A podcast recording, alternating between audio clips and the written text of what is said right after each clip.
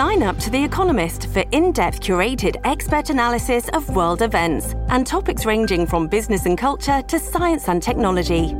You'll get the weekly digital edition, online only articles, curated newsletters on politics, the markets, science, culture, and China, and full access to The Economist Podcast Plus. The Economist is independent journalism for independent thinking. Go to economist.com and get your first month free. Today is Wednesday, February 7th, 2024. Ronna McRomney resigns as Republican National Committee chair at the end of this month. What took so long, Ronna? Nikki Haley humiliated in Nevada primary. Congresswoman Lauren Boebert joins the show. My name is Benny Johnson, and this is The Benny Show. Solid gold show for you. Why do you say stuff like that? Because solid gold means it's valuable. That's why Donald Trump has all of his stuff plated in gold. We're going to be restarting our Trump Cribs episodes, and we're very excited about that. Been a little tough to get on the president's schedule, but we got there, and we're going to show you more gold. Brought to you by our friends at Allegiance Gold. Ladies and gentlemen, you should uh, protect your retirement, protect what you have earned by converting a little bit of that cash into precious metals. Not an investor, not really advice, just common sense here, diversification. Ladies and gentlemen, gold has outperformed year over year. Consider flipping your IRA or 401k into something you can trust. My friends at Allegiance Gold. Go to protectwithbenny.com today or call 844-66-BENNY. Get up to $5,000 in free silver with qualifying purchase. Protect your future now with Allegiance Gold. Somebody, you saw this one coming. Somebody who should have protected their future. so sometimes it's so easy. Somebody who should have protected their future is good old Romney McDaniel. These hyphenated names, man. Tell you what, we're going to cut right through the hyphen and get right to the Romney. So, Romney McDaniel is finally succumbing to the tactics that we have been deploying on her, and she is resigning. Now, this is too late, okay? She's already done the damage. The RNC has no money. The RNC is trying to take out lines of credit to get them through the 2024 election. So while the rest of us are organizing and are growing and are hustling and grinding to try and save our country from the Marxists, Ronna McRomney has, well, been spending lavishly on herself, buying private flights, limousines, bouquets of flowers, and private bars. Ladies and gentlemen, the spending at the RNC has been atrocious. They have spent nothing on actual actually winning elections, and that's the Romney way, by the way. Ronna McRomney comes from a long line of losers. Her Romney family has effectively run the Republican Party into the ground. They're from Michigan. How's the Republican Party doing in Michigan? What have they done in that state? Flipped it blue is what they've done. Garbage people. Mitt Romney has uh, ran like a parasite to any state that he could possibly think he could ever get elected in. Mitt Romney also ran a completely failing and totally winnable campaign against Barack Obama. Mitt Romney could, if we had a stronger candidate, if Donald Trump had run in 2012, I think we could have saved the country a little bit faster. Mitt Romney instead uh, was the candidate and got his ass kicked by Barack Obama, was absolutely trolled, duped, and destroyed uh, in an election that was unbelievably winnable. And so you have yourself a situation where you have a known loser who's from a known loser family who's now running the RNC directly into the ground. And she's resigning now officially last night. Okay. Now, ladies and gentlemen, this has come after a very, very long series of events and a structure that was built that I think has very profound consequences on us our party, uh, and where where it's headed. I think it's really important to not miss this moment and to take, quite frankly, a victory lap for what is and uh, will be written in the history books as the most effective 100% grassroots campaign to ever scalp an official that, by the way, did not have to succumb to grassroots campaigns. It's really, really important here, ladies and gentlemen, what the time that we are living in. And it's important to sort of crystallize this moment. Ronna was never going to resign. We just made it impossible for her to stay And that, ladies and gentlemen, is a tectonic shift in power. See, conservative influencers actually have influence. We can actually determine where our party goes and what our party does. This is kinetic warfare. It's geometric, it's hot, and we are deploying it against the people that are out to destroy our party. And Ronna McDaniel is one of those people. Ronna McRomney is here to ensure that the Republican Party bend to the pithy, weak, limp wristed country club niceties of liberal suburban white women. Ronna McDaniel, at the start of her tenureship as chairwoman, Ronna McDaniel went on CNN and talked about, in the words of the left, how many white men there had been in charge of the RNC. This is going to be a trend. Okay, we're going to get to Nikki in just a second. But the trend here is to actually not run successful Democrat campaigns, but instead to integrate yourself parasitically uh, into the Republican Party, our establishments and structures, and to usurp us from the inside, which is why we must be victorious in this battle against Ronna.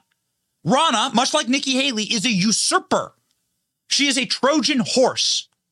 She is someone who cozies up to the left, cozies up to left wing media, uh, grabs hold, slobbers, and like sucks at the teat of corporate leftism, but does so from the high mantles of leadership inside the Republican Party. We are done with that. We have finished that when it comes to people who are allowed, who can run for president. Somebody like that will never win again. We are eviscerating that in the United States House of Representatives. Mitch McConnell is beginning to hear calls for his resignation from inside the Senate. We'll get to that in just a moment. And Ron McDaniel, who represented that at the head of the RNC, is now done. This, ladies and gentlemen, is the true battle. This is the true war. To within our party root out those who are so weak that they succumb to leftist talking points and to leftist pressure campaigns and to leftist ideology and try to force feed that to us. We reject it. We denounce it. A very special moment here, ladies and gentlemen. Here's Ronna McDaniel as soon as she became chairwoman, running to CNN. This is a trend. I just want to like sort of set the table for what a repulsive person she is. Runs to CNN uh, to shit talk the Republican Party because there are too many white guys in it. That's right. Check this out. What do these pictures have in common? Hmm, let's see. I don't know. Yeah, there there is a there is a familiar theme here. I'm very happy to uh, add a feminine touch to this wall.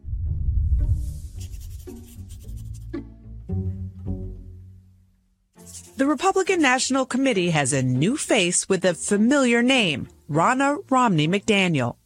Your uncle ran for president. So did your grandpa. Yeah, and my mom ran for Senate, and my dad had run for Attorney General. And I thought, I've got to go get into party politics so I can figure out how to win and get some of my family members across the finish. it's so freaking pathetic. So everyone in your family's lost, and we love that as Democrats at CNN. And so we love you. And so you're going to continue losing, right? For Republicans, right? And Ronna goes, yeah, bah. pat me on the head. It's so grotesque. By the way, Ronna McDaniel loves going on the corporate media, loves going to the corporate press. And I'm going to tell you an anecdotal story here about something that is really important that you must know. Living in Washington, D.C., I knew tons of people who work at the RNC, small circles of Republicans in D.C. Uh, most people don't want to go there or stay there. I made a huge, this wasn't a mistake because I learned a lot, but like it was bad idea to try and like plant my life there and got the hell out. Okay. got the hell out. But before I got out, uh, I purchased my first home. Somebody purchased a house down the block. This person worked at the RNC, one of their chief fundraisers. This is a very important anecdotal story. I got to get this up on X. This chief fundraiser for the RNC, this woman uh, invited me over. Come on over. Housewarming. I go over, bring a bottle of champ, you know, bottle of champagne, bottle of wine, whatever. Happy housewarming. In the course of the conversation that night, these two, they had a couple of uh, adult sodas. These two decided to tell me, um, hey, you know what is really funny is that we actually never tell anyone we work at the RNC. We're worried about that. We're nervous that people will find out that we're Republicans.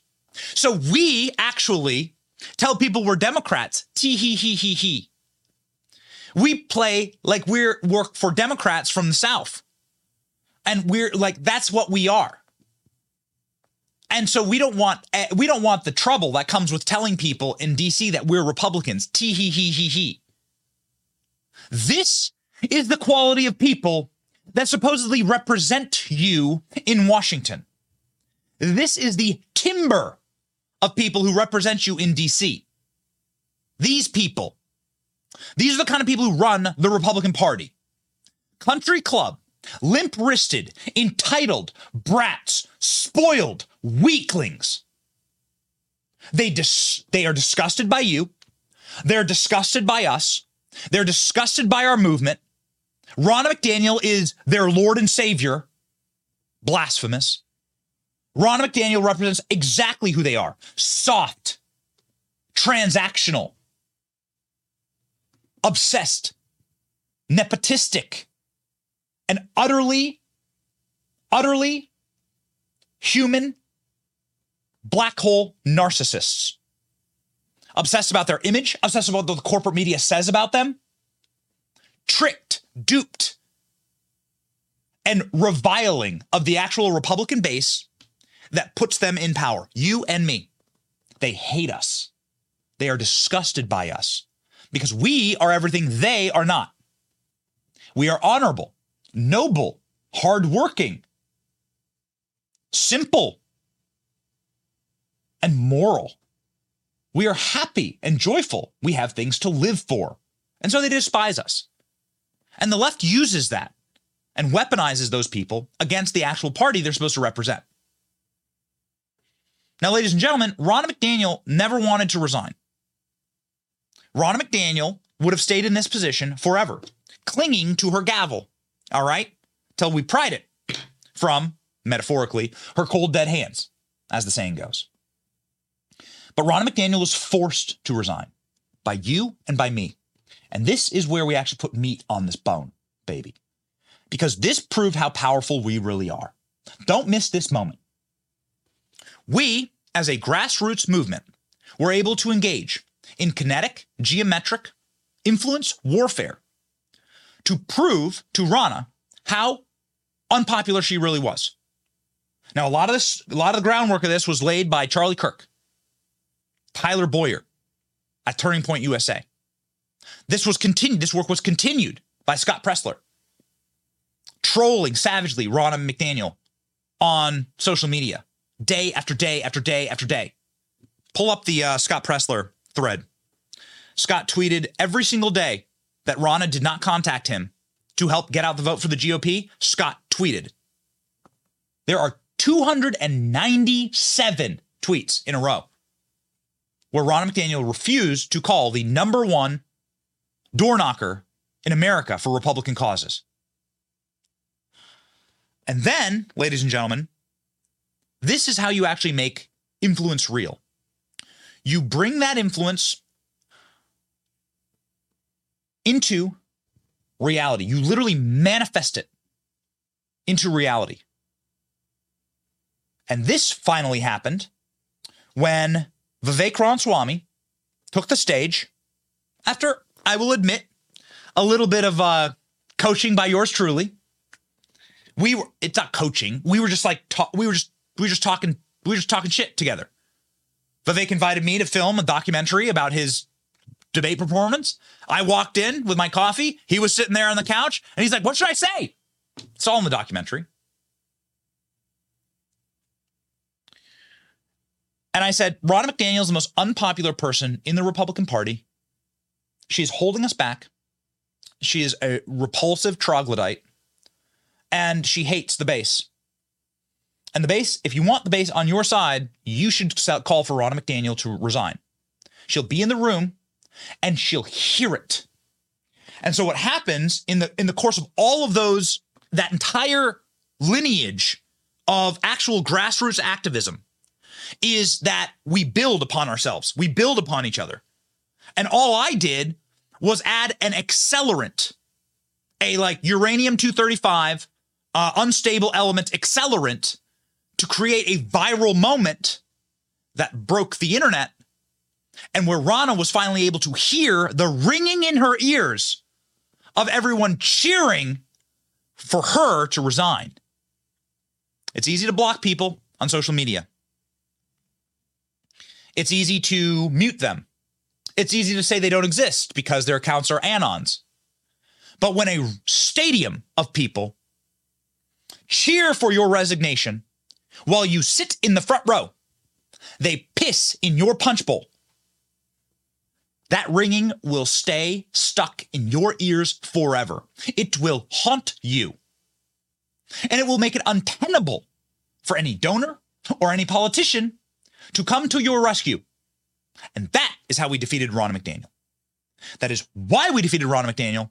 And this, ladies and gentlemen, was the breaking point right here. Swamy, let me turn to you. Uh, please make your case. Why would you, uh, why should you be the nominee and not the former president? I think there's something deeper going on in the Republican Party here, and I am upset about what happened last night.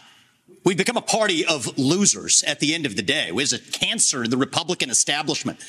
Let's speak the truth. I mean, since Ronna McDaniel took over as chairwoman of the RNC in 2017, we have lost 2018, 2020, 2022, no red wave never came. We got trounced last night in 2023. And I think that we have to have accountability in our party.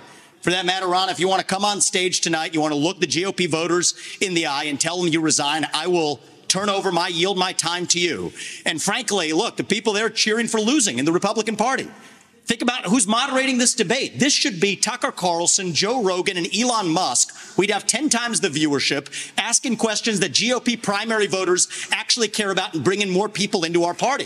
You think the Democrats, and we've got Kristen Welker here, you think the Democrats would actually hire Greg Gutfeld to host a Democratic debate? They wouldn't do it. And so the fact of the matter is, I mean, Kristen, I'm going to use this time because this is actually about you in the media and the corrupt media establishment. Ask you the Trump Russia collusion hoax that you pushed on this network for years. Was that real or was that Hillary Clinton made up disinformation? Answer the question. Go. Mr. Ross. Sorry. This is how we get our country back. We need accountability because this media rigged the 2016 election. They rigged the 2020 election with the Hunter Biden laptop story. And they're going to rig this election. Your time is up. Accountability. Let me turn to That's Governor, how we Governor unite Christie. Why Hot damn. This is how it's done, ladies and gentlemen. This is how it's done. So, this is now the conclusion of the most successful grassroots influence operation, kinetic warfare against a fraud, a usurper, a Trojan horse, a cloak and dagger leftist who has, through hook and crook, taken control of our Republican Party, and we just took control back in the greatest revolution that has ever happened in American politics in the modern era. The greatest peaceful revolution in the modern era. No corporations were behind this. No dark, black, gra- uh, you know, uh, astroturfed operation. It was just us using our influence, listening to our audience. How do I know? How am I able to advise Vivek to go after Ronna? Because I listen to you and I like you. And you listen to me, and we, we're we're together in this. And that's the power of you. And this is the power of happy warriors. You can't defeat an army of happy warriors. And so this is actual influence. This is an this is a real scalp that you got. And so thank you. If you weren't up in the comment sections, if I wasn't getting the feedback from you about how much you hate Ronna McRomney and the entire rotted system, then maybe we wouldn't have gone so hard. But ladies and gentlemen, mark my words. I sat right, I sat in the front of that row during that answer. And Ronna McRomney was right behind me. And I could hear her bitching and mewling and hissing during that answer. She had, was having an apoplectic meltdown. Okay? I could hear it. If we had phones, if they allowed us to use our phones, I would have filmed it. But they snap at you if you have your phones up. That stuck. That was the physical manifestation of everything we've done here digitally, all of the bedrock infrastructure, engineering that we put in physically to get Ronna out. And we won. And it's so special. And so now what do we do? We return the RNC to the people. We return the RNC to the Republican voters. We return this country to the people and we remove the rot and decay from our institutions. And Ronna McDaniel Morana McRomney represents that perfectly. After being called out, after being called out on stage and humiliated, what does she do? Ronna McRomney runs to her friends, not Republicans, not conservatives, not not this show, God forbid, but not not Charlie Kirk show, Bongino, Shapiro. I don't care, Tucker, whatever. She doesn't. Eh, she wouldn't dare go on conservative media like a rat caught in a trap. She tried to scurry rabidly to the only friend she had left. It tells you everything where she ran. This is where she ran. Thank you for being part of that because this is a time where we met the moment. Thank you so much for having us. It was an honor Thank to you. co-moderate that debate. We Thank really appreciate it. Ronna McDaniel, thanks for being here. Thanks for having me. Good to see you. He ran to the Russian collusion hoaxers. This rat. She ran to the people that told you Hunter Biden's laptop was Russian disinformation, to the people who cheered on Trump's impeachments. She scurried to the comforting glow of the CNN cameras, for instance. Remember? She called CNN. She didn't call Tucker Carlson when she became chairwoman. She called CNN to do an a, a like a Vaseline soaked gooey profile on her because she's so important because it's all about her, right? And her story. It's all about dunking on all the white men in the Republican Party. We're the problem. Remember, it's Ronna McDaniel, Ronna McRomney, who is the enlightened one, the person who's lost every election since she, she lost 2018. She lost huge across the board in 2020. She lost in 2022. She lost in 2021. She lost in 2023. No, but it's it's Ronna who's enlightened. Because of her gender, you're not allowed to criticize her. Despicable. Despicable. Leftist intersectionality and feminism is what she represented. And you can see that. Light a house on fire. Don't. Okay. But light a house on fire and see where someone runs, the owner of the house. It'll show you what they actually value. Okay. So Ronna's house was on fire, metaphorically, after that debate. And so where does Ronna run? You know, you run to your safe, right? You run and you grab your precious valuables that you can't be replaced, right? If your house is on fire, you just grab, you know, obviously your children. So where did Ronna run when the house was burning down around her? right back to CNN, the real precious in her life. Watch. Personal attacks against you aside, if you look at what Republicans have uh, have dealt with over the last few years, Republicans lost the White House in 2020, did not win the Senate back in 2022. The House has a Republican majority, but it's so narrow they can barely govern. And on Tuesday, on the state level, Republicans lost big in Virginia and in Kentucky. Are Republicans right to be frustrated? I understand being frustrated. Of course, we want to win. And I look at the RNC though, and I'm proud of what we're doing. I mean, we're a turnout machine. We do not do the messaging the candidates do with their pollsters and their campaigns. But I look at our minority outreach that we're doing and the growth we've seen with Hispanic and Asian voters. I look at 2022. Republicans won the popular vote. We turned out 4 million more voters and we would have won the electoral college. The RNC builds the road all the candidates drive on it. You need a good candidate and a good road to get to your destination. And the things we're doing right now with our Bank Your Vote initiative and with 70 lawsuits that we're in, we just won in, won one in New Hampshire that upholds voter ID on top of our engagement with minority communities. I'm really proud of what the RNC does. She's really proud. She's lost every election. She, when her house is on fire, runs to MSNBC, and CNN to save her house. She runs to her most precious assets, the corporate media, that tells you exactly who she is. She didn't run to this show. She didn't run to Charlie Kirk's show. She didn't run to Tucker's show. Ladies and gentlemen, the chairwoman of the RNC ran to the corporate, leftist, Democrat controlled and operated propaganda arms to save her ass. What does that tell you about who she is and who's actually running her? And why it was so, this purge, this smoking out of the rat was so important. I believe in my heart of hearts it was all operational, that she wanted to lose. Now, maybe you're screaming at me in the comment section after the last segment. What, what the 2020 election? Shenanigans. Yeah. Where was the RNC to fight them? Where was the RNC suing to stop unlimited, unaccountable mail in ballots? Where was the, it's literally their job, definitionally, to solve those problems for us, to ensure election integrity. All that money the RNC raised to ensure election integrity across the nation. Uh, where's it gone exactly? Can anybody point to a win? Hmm. Interesting that. Ronna wasn't on Fox News because Ronna had a um, horrible, horrible time on Laura Ingraham's show. Laura Ingraham is, you know, whatever. Okay. Like, whatever, you know?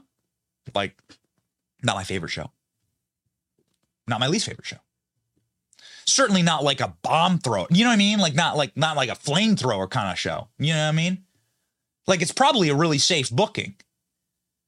And after Vivek called for a resignation, she goes on Laura Ingraham to try and like, you know, weasel her way back into the good graces of the Republican Party.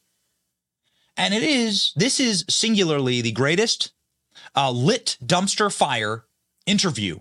Not just a dumpster fire, okay? So it's a it's a train that's on fire that's carrying dumpsters, and those dumpsters are filled uh, with cow manure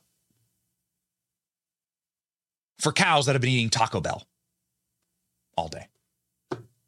And it's that train is flies into a cliff, off a cliff, and into the Grand Canyon. That's the kind of train wreck that this interview was. Check this out. I mean, ladies and gentlemen, if we've done this to Laura Ingraham, if Ronna McDaniel has no safe space even on Fox News, how powerful are we? Come on. Watch it.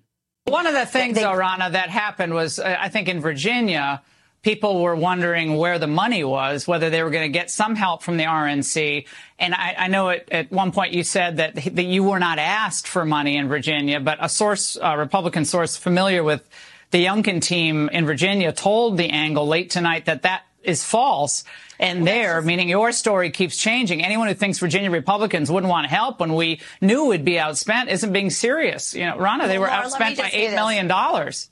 Glenn Youngkin and, and did a phenomenal job and he raised a lot of money. A lot of people don't understand fundraising. I can't raise state dollars. I don't get unlimited convention and, yeah. and state dollars. Uh, and these were state house and state senate races. The RNC is a federal it. committee. So, I mean, come on. Can you just, right. this, these are people who come after me all the time. They're on Twitter. They're all the time. And let's see their results. What did they do in Virginia? How much money did they yeah. give? But let me stand by something else. In 2022, Ronna, we, got, we, took back yeah. the House. And the RNC is part of that. We're building the road. And We're launching Bank Your Vote. We've got to All do right, that. Ronna, need we got to roll, but early. thank you for. So, a member of my production staff used to work with Glenn Youngkin, knows Virginia very, very well, and is, it is losing, losing his damned mind in the comments here in our chat about what a lie that is. Ronna McRomney just didn't want to help in Virginia. There were tons of winnable races. She refused to give a penny to them probably because of some personal grudge, probably because she couldn't make money off of the money she gives to them, which is how the RNC works. It's like straight up corruption, mafia level corruption. So literally every single penny that's spent is a kickback scheme to get RNC members rich. We'll see what happens. We'll see who becomes the next RNC chair, and let's have a very hard audit of where the money was spent. We don't need a hard audit like an like an we need like an actual proper independent auditor to come in and do a forensic audit of everywhere that RNC dollars were spent. When you actually open up the books, this is what you see. Exclusive analysis shows RNC spent millions on private jets, limos, luxury retreats, and Broadway shows under Romney. Check that out. You can see in the article where the uh, expenditures are. But let's just do some top line here. $1.3 million on private jets. $1.3 million. Not on getting out the vote, not on door knockers. What could Scott Presler do with like $300,000 or $300? Scott Presler works for like free. But $3.1 million on private jets to fly around these snobs who hate you, to sneer at you. They can't even fly in commercial. Commercial airlines going to go everywhere they need to go. Can't even fly there. $17 million on donor mementos, $1.3 million on limousine and chauffeur services, $1.3 million on limos, $750,000 on floral arrangements. My God. $800,000 on alcohol related expenditures. Grotesque. Grotesque. Meanwhile, the DNC is spending all of their money, all, all of their money on getting out the vote and on election infrastructure. Truly, truly grotesque. I mean, people should people should have to face criminal liability, quite frankly, uh, for the la- for like a fiduciary obligation to their donors to not spend the money on private jets. So when you when you donate five bucks out of your hard-earned cash to the RNC, um, that's going to Ronna's private jet. That's like a a fraction of a second of jet fuel for Ronna, plus her limousines. This episode is supported by FX's Clipped, the scandalous story of the 2014 Clippers owner's racist remarks captured on tape and heard around the world. The series charts the tape's impact on a dysfunctional basketball organization striving to win against their reputation as the most cursed team in the league. Starring Laurence Fishburne, Jacki Weaver, Cleopatra Coleman, and Ed O'Neill. FX's Clipped, streaming June 4th, only on Hulu. DNC, on the other hand, their spending is all buttoned down and tightened up. No luxuries, pure get out the vote. Pure get out the vote for the DNC. And it's what's finally led to Donald Trump to say, enough, enough. And we have to thank Donald Trump for being the last brick in the wall, the last domino to fall. So all these dominoes fall all the way up Vivek, RNC, disasters, donors pull out. And then finally, last domino to fall, and it's the big one, the big orange domino, Donald Trump comes down like a wall. The man knows his walls on Ronna and has her to Mar-a-Lago and says, You're fired. And that happened this week, ladies and gentlemen. We don't have video of that happening, but we do have this. Tougher. You talk about this optimism uh, ahead that that we could see some relief, but the RNC doesn't seem to be so strong. I mean, the Democrats have all the money. Look at what we see. We got the Democrats actually uh, with the money and and uh, spending it. The RNC seeking credit lines. The RNC reported its lowest bank balance at the point in any year in 2016. Comerica says the Michigan GOP defaulted on a loan of half a million dollars. So I have a lot of money. And the money that they get people are not looking at the RNC. They want they want changes. I, you have to understand. I have nothing to do with the RNC. I don't. I'm separate. How's Ronna McDaniel doing? Uh, I think she did great when she ran Michigan for me. I think she did okay initially in the RNC. I would say right now uh, there'll probably be some changes made. You. There's going to be changes made. This is Donald Trump doing his Donald Trump close to the vest thing and saying, nope, I've already called for the changes and I've, I've made the changes happen. Donald Trump understood how untenable it is. And if, there, if Donald Trump is a master of something, it is a master of reading energy. The man is a true savant at understanding where the country is, reading the energy and where it's at. Now, luckily, I think we're going to have a much easier time with our next target, Mitch.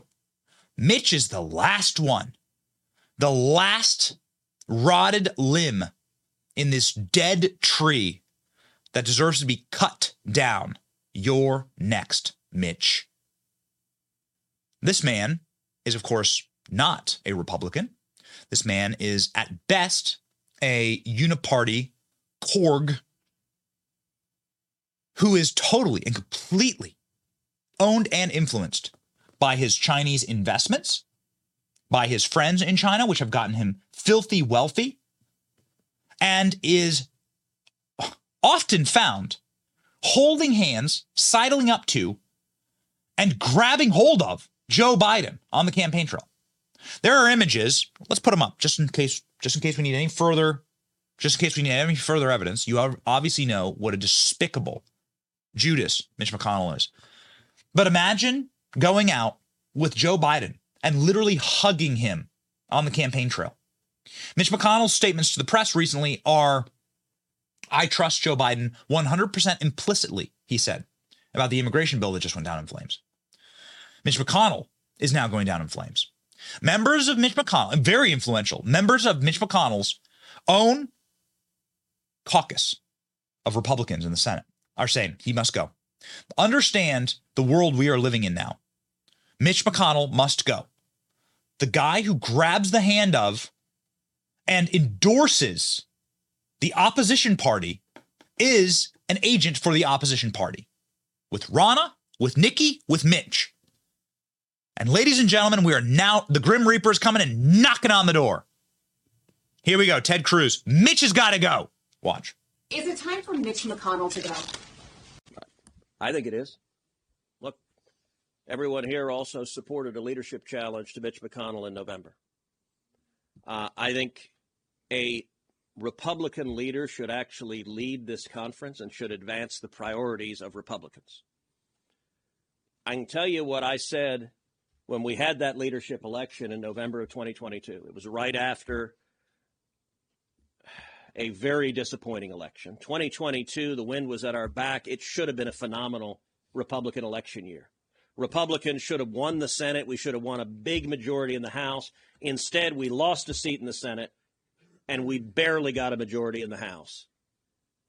And and I stood up and said, look, in any ordinary organization, when you f- are faced with failure, if you're running a business and you lose $50 million, you don't just say, hey, everything's great, let's keep doing it. No, you sit down and say, what are we doing wrong? And at that meeting, I turned to Mitch McConnell then and I said, look, we spent the last two years with a group, a handful of Republicans joining with Democrats to pass the Democrat agenda. And I said, maybe that's a good idea. I, I don't think it is, but someone could make the argument that's a good idea. Let me tell you what. When you have senators as powerful as Ted Cruz, who is arguably one of the most powerful senators when it comes to influence, saying Mitch's got to go. There's they no longer fear him, right? All totalitarian dictatorships are run out of fear. They no longer fear Mitch. When you have senators sharing memes about Mitch McConnell, which is so unbelievably fascinating. We're gonna we're gonna grab this meme. ALX is looking for right now. Here's another funny meme, ladies and gentlemen.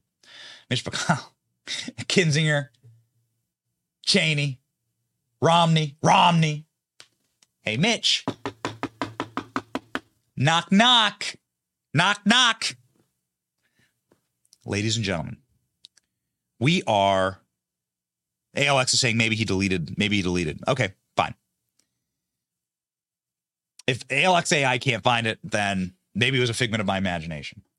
I know for a fact that a that Rick Scott tweeted an anti-Mitch McConnell meme trolling Mitch McConnell. Mike Lee trolling Mitch McConnell. The actual leaders of the Senate are now all anti-McConnell.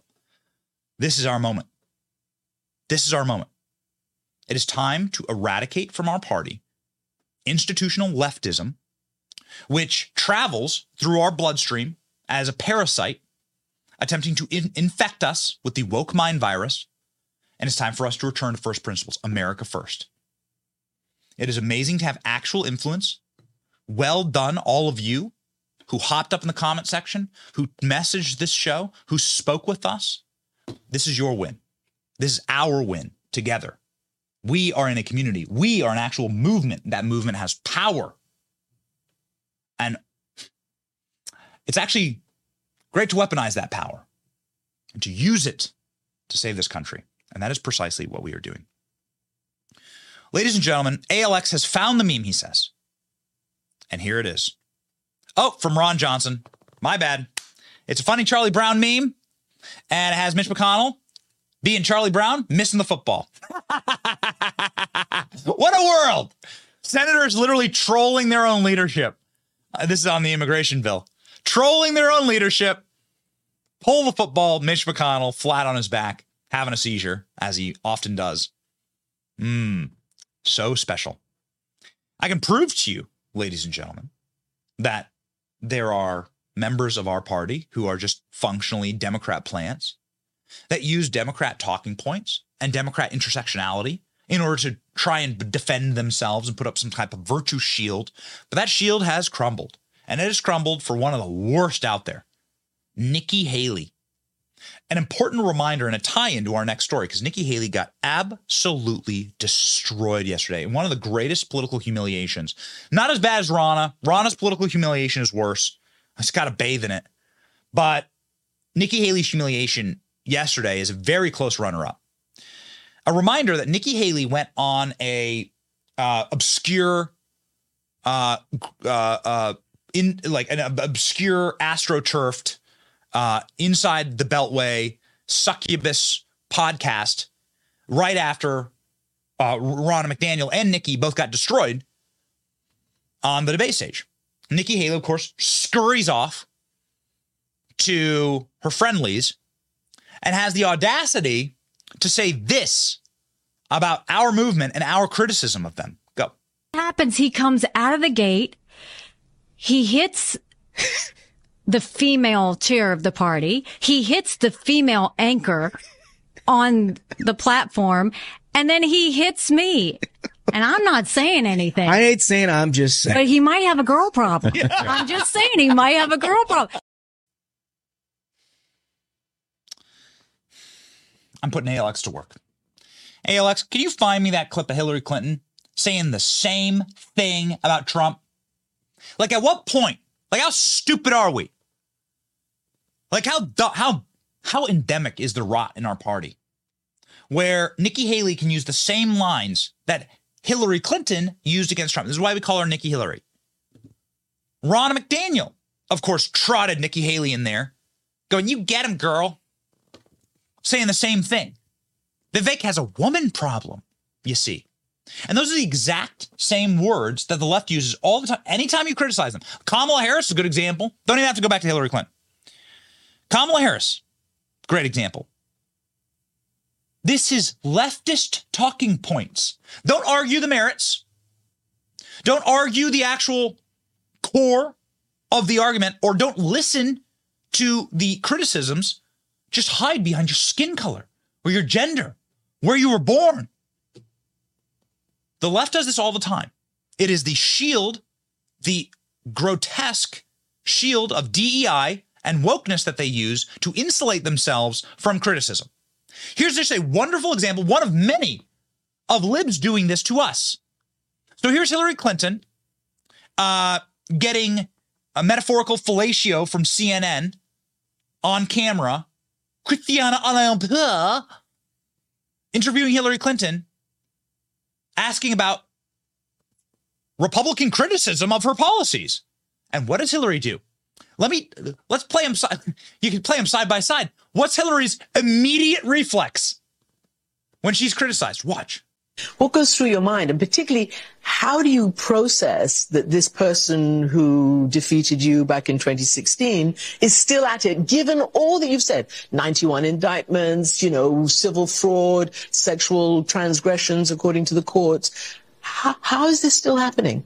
It's the classic tale of uh, an authoritarian uh, populist uh, who really has a grip on the emotional, psychological uh, needs and desires of a portion of the uh, population.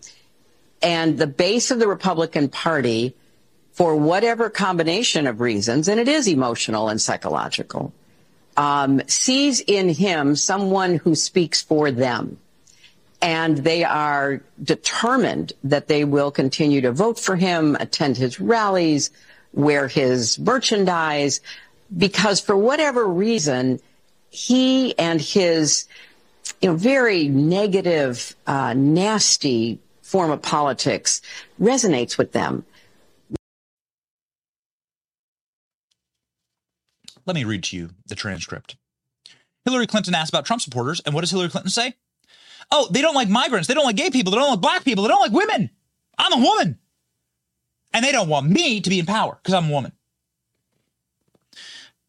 So you just heard Nikki Haley getting criticized, and she says it's because they have a women problem, the Republican Party. Talk about Republicans. She's trying to talk about Vivek as a cutout. Nope. She's talking about Republicans. Vivek may be Donald Trump's vice president. We don't know. So Nikki Haley goes on to continue to talk about the base of the Republican Party, talking about where she's from in South Carolina, saying everyone judged her because of her skin color they hated her because of her skin color. She's a victim. Everyone's mean to me because of my skin color, she says in South Carolina. Like, at what point do we start understanding that these are the exact same people? Nikki Haley, Hillary Clinton, the same people. Rich, powerful women who want you to know that they're the victim and that you, working your fingers to the bone, barely getting by, you're the oppressor. They scream at you from their private plane on their way to their mansion, funded by Boeing or the Clinton Foundation. They're the same thing. Emblematic of the same curse on our society wokeism, intersectionality.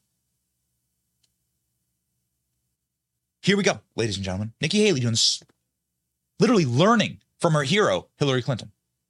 We were the only Indian family in our small southern town. I was teased every day for being brown. So anyone that wants to question it can go back and look at what I've said on how hard it was to grow up in the deep south as a brown girl. Anybody can look at my record and see when Walter Scott was shot down by a dirty cop, how I made sure that the Walter Scott family didn't suffer because we put the first body camera bill in the country in place. Anybody can look at the fact that when we had nine amazing souls die in Mother Emanuel Church, I did something that no Republican or Democrat ever wanted to touch, which was call for the Confederate flag to come down because it would take two thirds of the House and Senate and was an impossible feat. I don't know what you're implying with that, but what I will tell you is saying that I had black friends is a source of pride. Saying that I had white friends is a source of pride. If you want to know what it was like growing up, I was disqualified from a beauty pageant because I wasn't white or black, because they didn't know where to put me. So look, I know the hardships, the pain that come with racism. It's the reason that I fight bullies every day when it comes to racism, anti-Semitism, or hate, and I always will. If I didn't mention slavery on that day, it's because that's an automatic. There's always been, the Civil War's always been known about slavery. Ladies and gentlemen, here's a photo of Nikki Haley's um it's a photo of Nikki Haley's class. Oh, we don't have it. Okay. Ladies and gentlemen, we'll uh, we'll grab that in just a moment. Um, Nikki Haley is lying to you. Vanessa Williams is the first black woman to win Miss America title in 1984. Ladies and gentlemen, these are approximately the same years that Nikki Haley is telling you that she was banned from a beauty pageant. I'm sorry, but those two stories don't make any sense. In 1984, Miss America was Vanessa Williams. But Nikki Haley saying that there's no place in beauty pageants for brown people. That's what she said. Nikki Haley's uh, elementary school class, apparently, teased her for her skin color. But like half of Nikki Haley's elementary school class were minorities. It doesn't make any sense. Here's the photo. There's Nikki Haley. Somebody's going to have to explain this. What it seems like to me is that Nikki Haley just actually wants to be a victim because that's where she, a Democrat, gets power. She wishes to play the victim card as hard and as much as possible, whether it's skin color, gender, race, where she comes from. That's actually what Nikki Haley's trying to do, and she learned it from her hero. Her hero is Hillary Clinton. How do I know that? Because I'm trying to slander her, trying to like ruin her campaign? Nope. Because she's literally said it so many times, it's embarrassing. Watch. If you have to lie to win, you don't deserve to win. I never said Hillary Clinton was an inspiration. You know, I often say that the reason I got into politics was because of Hillary Clinton. I didn't know her, although I had met her several years before at a women's professional event in Greenville, South Carolina. At that event, she had inspired me to run for office and make my voice heard. And in some ways, she remained inspiring. She is actually the reason that I made the jump. Because you write about her being a big inspiration for you. I went with my friend Eleanor Kitzman to a Furman leadership program where Hillary Clinton was speaking. And I walked out of there and I said, I'm running for office. Mm, she's so inspirational. I'm with her. Are we stupid? At what point do we begin as a party to wise up? Well, ladies and gentlemen, we have some really good news for you. The Republican Party is rejecting Nikki Haley, even without Donald Trump on the ballot. The Republican Party is actually treating Nikki Haley just like Nikki Hillary. Same thing as if Hillary Clinton tried to run as a Republican. Uh, that is the results from last night's Nevada primary, where in a very weird little, I don't know, like strange Nevada thing, the party's doing a caucus and a primary.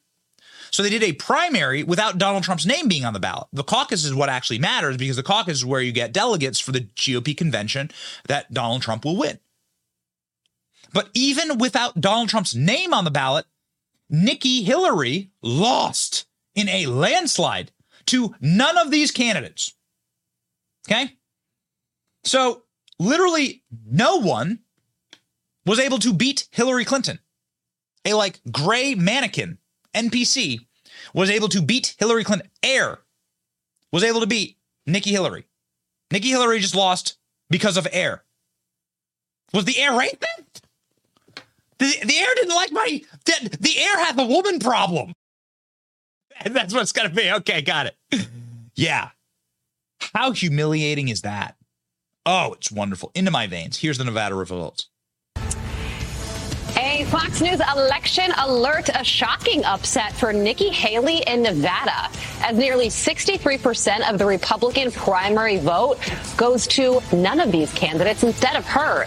The former South Carolina governor getting only about half of that. Mm. I love when these shows have like nice, big, broad themes that we can sort of latch our hooks into and carry forward. And that, ladies and gentlemen, is the theme. The theme is that the Republican Party is done being tricked. We are wiser now. We are more organized now. We have a real movement now. We are no longer a corporate vestige of astroturfed gray sludge. Our influencers are influential. And in large part because of uh, the audiences like this and because of the freedom of speech that we have on platforms like X, we are able to actually organize, to speak truth. And we were able to create these moments, these inception moments, where all of this activism becomes real. And Ronna hears it ringing in her ears. And Nikki heard it last night.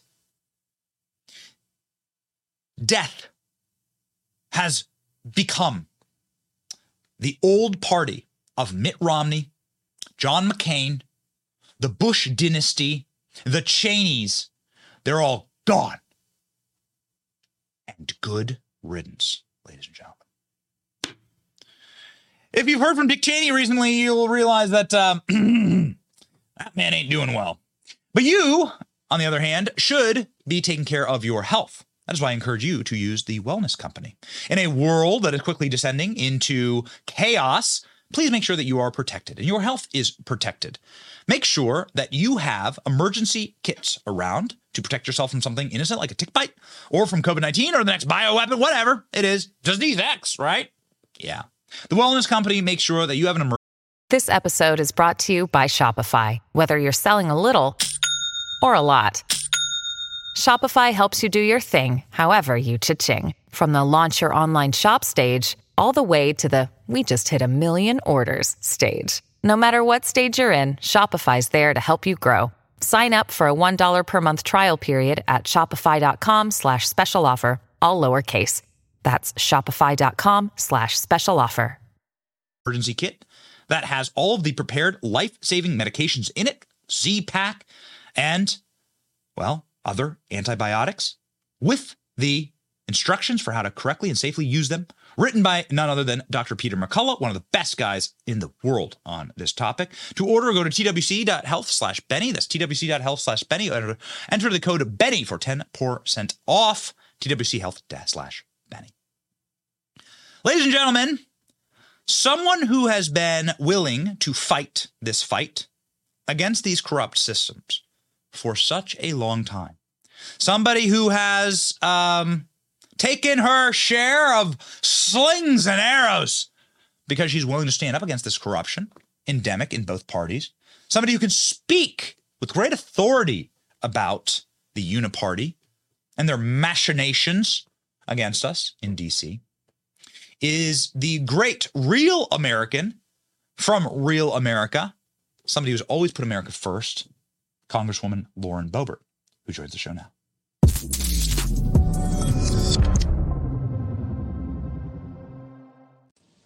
Congresswoman, a good day to you. Welcome back to the program. The audience has missed you.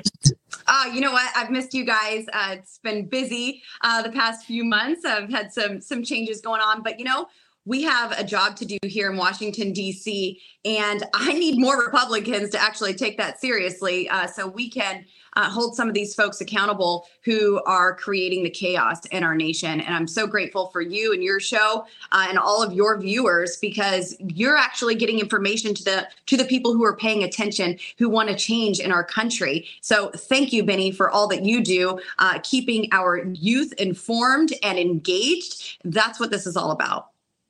I don't know if we can use the word scalped anymore, but like the, I guess the Chiefs are in the Super Bowl, so I guess it's okay now. But like, uh, and I think they should turn the Commanders back to the Redskins. Everyone likes the Redskins, but whatever. Scalping is what's happening right now when it comes to frauds in the Republican Party and people who are voting with the Uniparty. People like Ronna McDaniel, people like Nikki Haley are being humiliated, embarrassed. Yesterday there was a vote against the impeachment of Alejandro Mayorkas somebody who clearly should be impeached because he is, uh, you know, obviously defying the law and orchestrating an invasion in this country. Um, yet there were Republicans who voted against it. One of those Republicans is from your home state of Colorado. Can you talk us through like exactly what's going on there, uh, what the status of the Alejandro Mayorkas impeachment vote is, and why did Republicans vote against it? Yes. So, you know, it, it's really frustrating when you see something like this where we actually can hold Secretary Mayorkas accountable for uh, his this willful invasion. Uh, this is absolutely intentional what he is allowing to happen at our southern border. Uh, 8 million people coming into our country illegally, 6.2 illegals that have come across and been captured and released. We have this information. Almost every Republican, maybe every Republican, has been to the border and has seen firsthand that it's the cartel who have operational control of our southern border, not Border Patrol, not Customs, the cartel have operational control. And no one crosses that border without the cartel knowing it and getting their fees for allowing them to cross into our country. The human trafficking that is taking place, the fentanyl that is coming into our country, the fentanyl that has caused Colorado to be the number two state in the nation for fentanyl overdoses. Secretary Mayorkas is accountable for this and he is responsible for this and and it is our job to bring justice to the American people. And when i see three republicans hold the line in a very bad way to not allow uh, this vote to pass it is sickening. Now i do want people to know who maybe don't uh, that fourth republican no vote uh, is someone who is in favor of impeachment. Uh, blake moore from utah he took one for the team and he voted no so we could have a motion to recommit and have another chance at uh, actually passing this in the future. So Blake Moore was a yes on impeachment. He is a yes. This was a procedural move. So we would have another chance at actually impeaching Secretary Mayorkas. But to see uh, my, my fellow colleagues, especially from Colorado, knowing the devastation, uh, I speak to parents on all too often who have lost children to fentanyl in Colorado. And I know that we have to do something about it. Um, so, uh, right now, I would say everyone who voted against impeaching Secretary Mayorkas and believed in that no vote, uh, they are responsible right now for what is happening because we can have action to actually secure the border and stop this crisis. But they refused because of some sort of pride that they found deep within. I haven't heard a good reason. Um, I heard my Colorado colleague say, well, this opens Pandora's box. And the next time we have a Republican president, well, the Democrats will just impeach him for what whatever they want. Benny, that's already happened. We're already there. and guess what? When President Trump is in office, if we give the Democrats an opportunity to have the majority, they will do it again. They'll find another reason. Um, but that is why we have to keep our majority and make sure that President Trump is strong when he returns to the White House. So this bill isn't dead. This impeachment vote isn't dead. That is correct.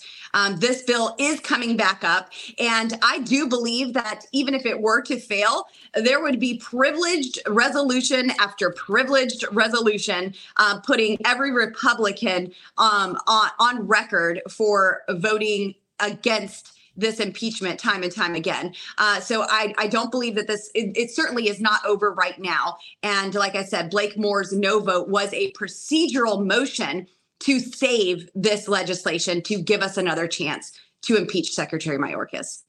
So you're on oversight. There was an absolute circus when Hunter Biden came to town. Hunter Biden will be deposed very soon uh, by your committee. Uh, what will you ask him? What is the status of the impeachment process for Joe Biden? Yes. So when when Hunter Biden comes in, I have a lot of questions for him, uh, but mainly I, I, want I want the smoking gun questions. I want to ask him directly: uh, Have you ever seen your father engage in treason? Have you ever witnessed your father sell access to the federal government uh, and and and be bribed? What were you and your father bribed? I want the smoking gun. I, I, don't want these answers that he's expecting to just gloss over and say, oh, it was a phone call and we were talking about the weather. Uh, I want to ask him point blank. Is your father a criminal?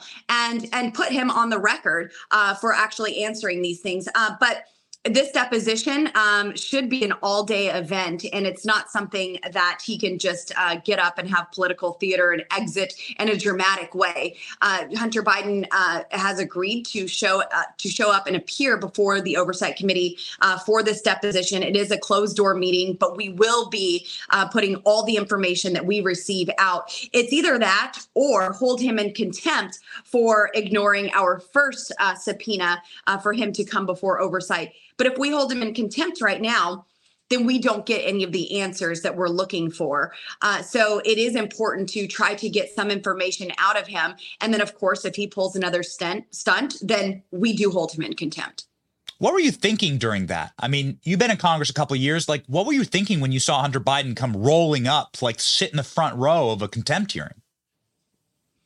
Uh, yes. So with with Hunter Biden um, just showing up, this was this was planned. This was uh, political theater, and it, I believe it was the Democrats coordinating with Hunter Biden, saying yes. Republicans are not expecting you to show up. They never, in their wildest dreams, uh, imagine you to be here. So come on in and tell them, you know, you're here to answer their questions. But of course, he wasn't there to answer questions because three questions deep he hightailed out of there. Uh, yeah. You know, this is, um, it, but this is a, a, this is someone coming from a family that has no respect for America, that is owned by Ukraine, owned by China, owned by uh, by uh, Romania. And we we've seen the payments made to them. There is no Biden uh, business. There's no Biden family business. The only thing that they've ever sold is access to our government.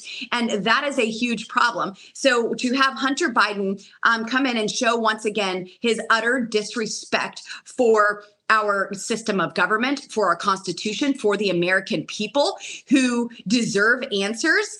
Uh, that just shows that he and his father believe that they are above the law and that they are uh, allowed to do things that every other American is not. But we are bringing him back in to be deposed. We will get the answers and ultimately prove to the American people that Joe Biden is a compromised president. Yeah, clearly. Somebody who's helping him out in all of this is a compromised colleague of yours, Eric Swalwell, who, speaking of foreign affairs, has his own special uh, has his own special uh, Chinese. Co- would you say he's effed over by China, or is he effing over China? It's, it's unclear to me. The puns. I'm going to try and put them together. I'm going to my writing room, but he's sitting there with Hunter Biden, allied with him, and advising him to not go into the hearing. Like you could see him out there during the stunts so it's like, at what point does Eric Swalwell catch a case here? And at what point does he get censured by Congress or what have you? I mean, I think he's already censured, right? Like, I think there's already like issues for him. Um, it's pretty grotesque and it's it's kind of insulting, actually, that he acts with such grandiosity uh, in flaunting the the rules of Congress. Well, what better member to assist Hunter Biden, who's owned by the CCP, than Eric Swalwell? I mean, certainly he has uh, his love for China. And uh, yeah, I, I, think we could just start stapling censures uh, to a lot of these Democrats. You know, we'll, we'll just make a packet for them, a binder for all the things that we're going to censure them over. Uh, and, you know, I, I also Democrats um, and and Republicans, frankly, have opened up. If you want to talk about Pandora's box, um, an, a, an opportunity to be expelled over anything. Uh, and so, you know, at, at some point, you know, the people are going to start demanding that these Democrats be expelled for their allegiance to other countries and uh, and their involvement in in actually preventing uh, legislative business from happening. We had a hearing scheduled. We had a, dep- a, deposition scheduled and a subpoena that was issued to Hunter Biden and Eric Swalwell assisted in him not being present. And yes. uh, you know, popped right out of the Secret Service vehicle and into the press conference um, outside of the Capitol, um, not just giving a middle finger to uh, to the House of Representatives, but to the American people. Yes. So Eric Swalwell, uh, very much looking forward to, very much looking forward to more Eric Swalwell puns. Uh, fang fang, bang bang, yum yum. People have People have used them all across the show. We encourage as much making fun of Eric Swalwell as humanly possible. Ted Cruz said that Eric Swalwell wears a tuck swimsuit uh, from Target on our show. So we, we welcome all of this. You say that you want to ask this man the smoking gun question, Hunter Biden, but our audience, Congresswoman, has a smoking gun question for you about your actual smoking gun. Question comes from the Benny Brigade, Joshua Markley. Since we know you are a proud concealed carry individual, can you tell us about your holster, pistol, ammo of choice? How often do you practice at the range? Uh, yeah, so uh, I've been an advocate for the Second Amendment uh, for, uh, gosh, almost 15 years now. When I opened my restaurant, Shooter's Grill, which you have been to, Benny, uh, in Rifle, Colorado, that's when I started uh, carrying. so now I, I, would say that I have many firearms, but unfortunately, just this past weekend, I was in a boating accident and sadly lost um, my entire collection. Uh, so it was it was big and beautiful though. Um, uh, my my carry my firearm carry of choice uh, in DC is my Glock 43. And um, I do have an over the shoulder holster uh, that I could wear with my dresses and uh, put my blazer over that. And of course, um, there's there's always room in my handbag for it. But I I'm not responsible with a handbag. Um, if you ask my staff, I leave it all the, all over the place. And so that is my least favorite place to carry my firearm because I don't want to arm someone uh, who picks up my my handbag. Uh, so I like to have especially my especially in DC. Especially in DC, so I like to have my firearm um, on my person, and um, uh, uh so uh, of course, um, uh, of course, I, I have hollow points in my in my firearm. I, I don't use target uh, ammunition, uh, just walking around. Uh, she's always loaded, chambered, ready to go. And um, back home in Colorado, I really love um, to open carry, and I have a great little tactical rig that uh, straps around my thigh, and that is custom made by Michael Kors in Colorado. Uh, I think I think he's got his website michaelkors.com. Um, and uh, anyway, there you go. Not, there it is. Not the fancy handbag, folks. Um, but anyway, that that's what I like to carry, and uh, certainly like to practice. Is there? Ah, you got my tactical rig right there. Um, and so I, I like to uh, go out and shoot as much as possible. Um, it's definitely a great stress reliever too. Uh, and you know sometimes I get a little bit of that in my life. Yeah, yeah. I, I, I still would like to invite you to help me blow up the magnetometers, the metal detectors that Nancy Pelosi put up at the entrance of the Capitol. That is uh that is a that is some, a video that we want to make. That is a video we absolutely want to make. She put those up to stop you, right? Like Nancy Pelosi put those up to stop you from carrying. Benny, when I got to Congress, uh, you know, I got my concealed, uh, I got my concealed weapons permit here in Washington D.C. I said I was going to carry to work. I, I do carry to work. Nancy Pelosi called me the enemy within and put up magnetometers outside the House chambers to impede members of Congress from actually being able to vote, and would fine us up to ten thousand dollars for going around the metal detectors. Uh, we owe it to the American people to fill those magnetometers with tannerite and blow them to smithereens. Okay, done. We'll get we'll get all the producers are on right now in the production chat. We'll get it on the schedule. Congresswoman, God bless you, fighting the good fight, keeping America free from the great state of Colorado. Godspeed. Bye, Benny. Thanks.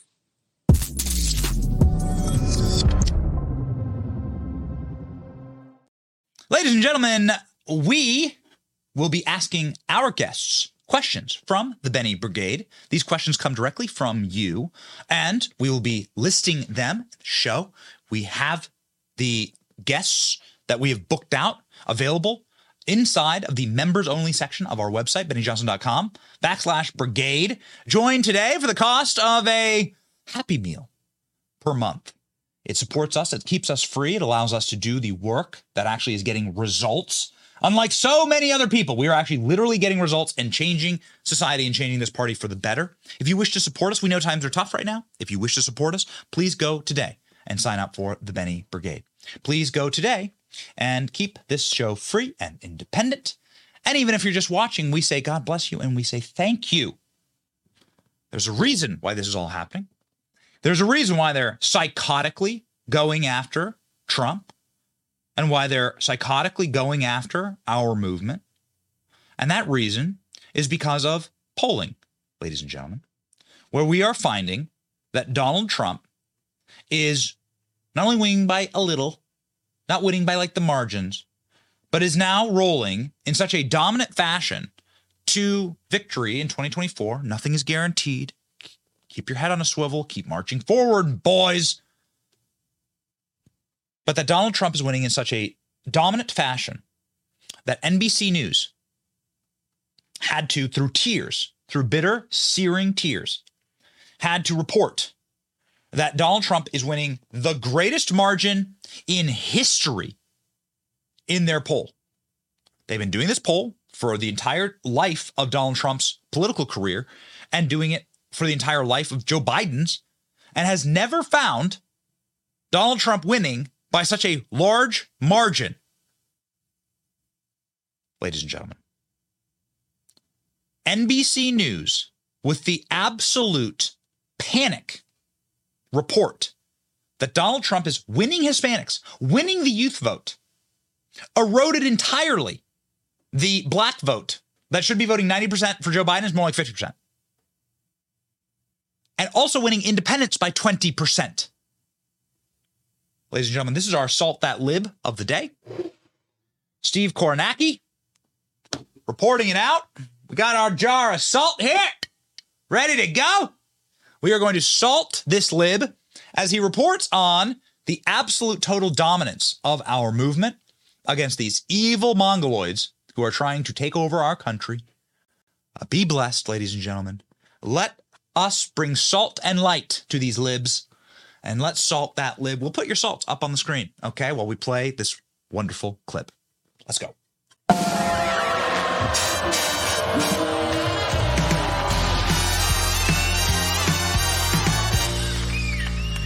Political correspondent Steve Kornacki. Steve, these are some truly stunning numbers. Uh, They really are, Kristen. And let's just start with the bottom line. When you ask folks, hey, if it's the general election and it's Trump versus Biden, our poll, Donald Trump now leads Joe Biden by five points. Compare that to the last time we polled back in November. Trump was ahead then, but it was only by two points. It's even more significant when you look at it this way. Over time, we have been testing for five years now, going back to 2019, a Biden-Trump matchup. Remember 2019, 2020, Joe Biden led. He led big in every single one of our polls. For the first time in November, Donald Trump polled ahead in our poll, and now at five points, this is the biggest lead NBC has ever had in 16 polls for Donald Trump over Joe Biden. And of course, undergirding all of this is this question of he's the incumbent Joe Biden. We ask voters, what do you think of the job he's doing? And look at that, Kristen, 37% approve and now 60% disapprove. And we should say that is the lowest approval rating since former President George W. Bush's second term. Yeah, and it's put that in further context too. Bush in his second. Hmm. Oh, we should have extended that clip. Oh, it's so good. The whole thing's so good. We'll get it for you on Friday. Our free, free for all Friday, we'll play the whole thing. The sodium that flowed into the street, the salt, it flowed. Oh, and it was delicious. It filled my cup. It filled my cup. What do I have? What cup do I have this morning? Cry more lib. it's like a, the, the, the brigade cup. Ladies and gentlemen, you can get it at our brand new store with the Benny Brigade. Bunch of new swag. Super awesome. Fill your cups with salt, ladies and gentlemen, and join us in this salty army, in this salty brigade. Joe Biden falls to 16 points behind Trump in those who think he's competent as ex president. 5% ahead in general election. Look at these numbers. Go down to the first graphic. Voters' view on Donald Trump versus Biden, competence economy, and border security. Red is, of course, Donald Trump. Blue is Biden. Periwinkle blue. Look at that, man. Donald Trump's dominant. Border security, he is just running away. Economy, he's just running away. 20 points, 25 points. Insanity. Ladies and gentlemen. Joe Biden's approval rating even worse. Scroll down one more. Joe Biden's approval rating even worse. Look at this. Disapproval 60%. We're winning. We're winning, baby. Oh, feels good to win again. Ladies and gentlemen, no matter what the news is of the day, we will leave you with good news. We guarantee that on this show. This is the Benny Show guarantee. Solid gold guarantee. We will leave you with good news because we always end our show with a Bible verse that comes from the good book. It is uplifting. It carries our eyes to the heavens where they belong. To not care about the temporal things of this earth. This earth is a sunken, fallen place. We should fight. We will be judged, actually, for our fight on this earth and for fighting for just causes. But, ladies and gentlemen, we should always remember the victory is ours, no matter what.